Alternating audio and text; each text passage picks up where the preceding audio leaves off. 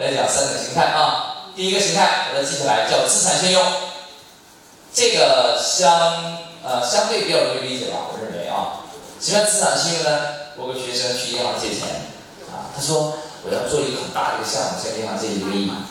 这银行才不管你做什么项目，首先问什么？啊，借一个亿啊，你有没有两个亿的资产就抵押？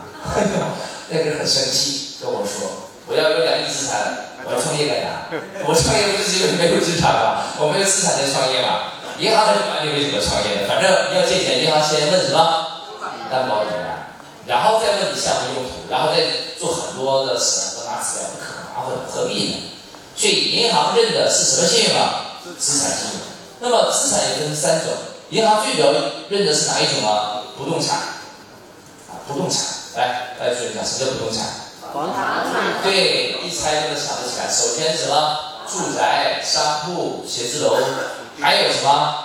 农林、湖泊、林地、农田啊，承包的经营权也算啊。现在国家慢慢放开了不动产的概念，但是这种呢，它不太适合大多数中小企业家，因为大多数中小企业往往它融资就是因为没有资产啊，所以这种只是做一个考虑啊。第二个叫动产。包括哪些呀？对，车辆、设备可以移动的，比如说有人是挖掘机啊、吊机啊、钩机啊，都算啊。第三个叫无形资产。你们说无形资产都包括哪些？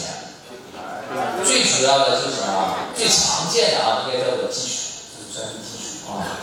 普通实用新型不行，应该有一定的含量啊。那么这三种呢？